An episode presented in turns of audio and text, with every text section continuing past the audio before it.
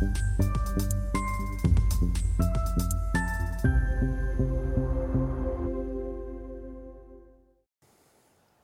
Bonjour, bienvenue sur Investor TV dans notre émission et déplacement où les euh, professionnels de la finance, de la gestion de patrimoine viennent nous partager euh, leurs idées donc, euh, de, placement.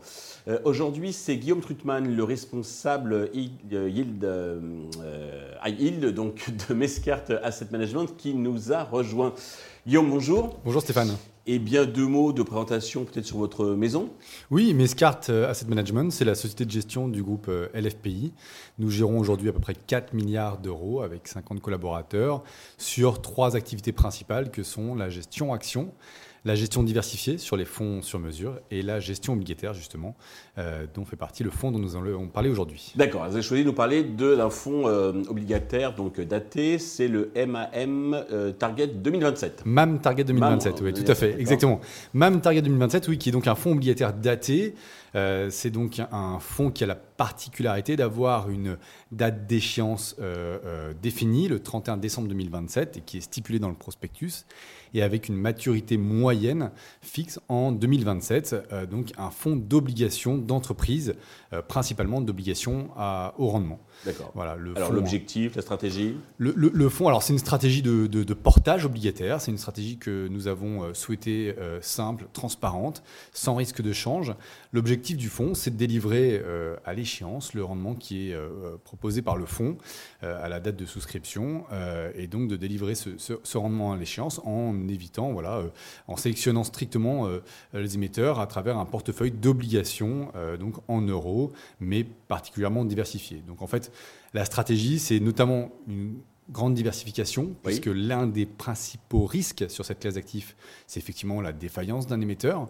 Et donc nous avons diversifié avec environ une centaine d'émetteurs aujourd'hui sur le, sur le portefeuille. Il y a 100 lignes. Il y a un peu plus de, un peu plus de lignes, puisqu'en fait, il y a des obligations, il peut y avoir plusieurs obligations d'un même émetteur. D'accord. Mais alors, il y a environ 100 émetteurs aujourd'hui. Très bien. Et parmi les, grands principes finalement dans la, gestion du fonds, c'est euh, notamment de favoriser, de privilégier les euh, émetteurs majeurs du marché du high yield, euh, qu'on pourrait qualifier en quelque sorte de large cap si vous voulez, finalement qui sont moins impactés historiquement par les défauts. Et puis également d'essayer de privilégier les secteurs les moins sensibles au cycle économique, tels que les télécommunications ou la santé. Et dans le cas de secteurs plus cycliques, dans ce cas-là, on va aller chercher les, émetteurs de meilleure qualité euh, en termes de notation. Donc on, est sur un périmètre européen ou on est, États-Unis Voilà, c'est un, périmètre mondial, mais ce sont bien des obligations en euros, ce qui évite d'avoir un risque de change. Mais en mhm. revanche, on peut très bien investir sur des émetteurs américains. On a environ 15% aujourd'hui d'émetteurs originaires des, États-Unis. Et donc, on va avoir une sélection relativement stricte des, émetteurs. Nous allons euh, privilégier les, émetteurs récurrents sur le marché, puisque c'est, c'est, une vraie importance quand il s'agit de, de, réémettre, de refinancer les obligations. Nous allons euh, également euh, privilégier les émetteurs qui ont une vraie visibilité sur la génération de trésorerie, qui ont un business model qui permet finalement d'avoir bah, en quelque sorte des, revenus récurrents et puis euh, également qui ont euh, voilà, une perspective de désendettement crédible tout au long de la vie du, fonds. Donc voilà, on a une sélection très stricte des émetteurs, mais néanmoins dans un cadre euh, relativement diversifié pour le portefeuille. Vous en êtes le gérant principal, vous appuyez sur une équipe de six analystes. oui, exactement. voilà, je suis le gérant principal avec des gérants analystes à mes côtés pour, pour voilà, appuyer les décisions de gestion, sélectionner les titres au sein du portefeuille.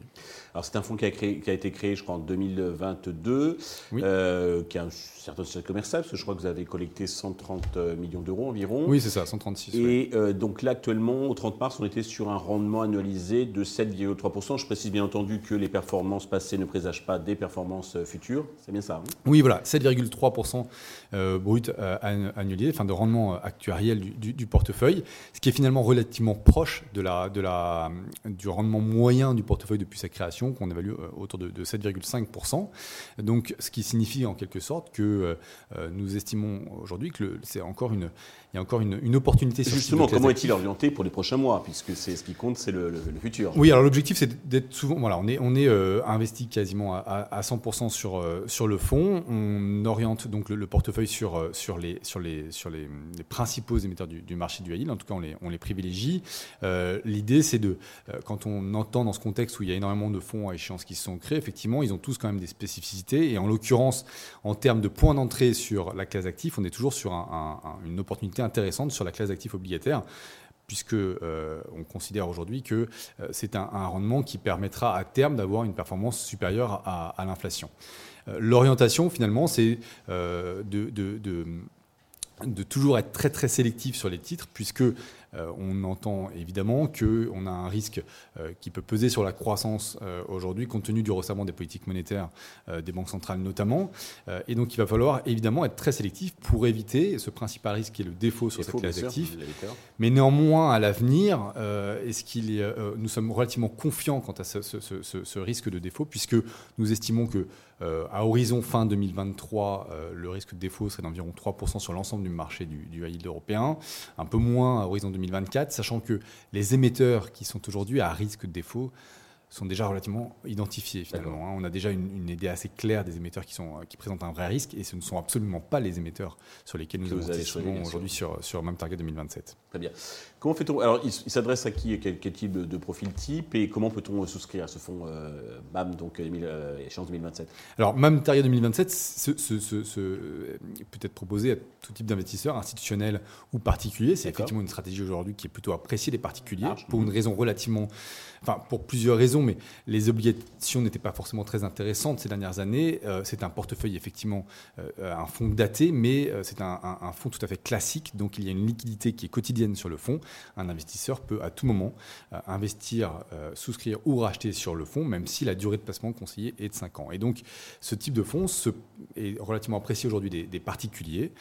et donc pour, pour investir aujourd'hui, c'est un fonds qui est référencé sur toutes les principales plateformes d'assurance, sur les principaux contrats d'assurance vie, tels que Generali, Cardiff, euh, AXA. Euh, voilà. Donc euh, voilà, c'est un fonds qui s'adresse à tout type d'investisseurs mais aujourd'hui relativement apprécié effectivement des particuliers.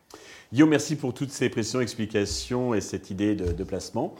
Merci à tous de nous avoir suivis. Je vous donne rendez-vous très vite sur Investisseur TV avec bien d'autres idées de placement. Merci Stéphane.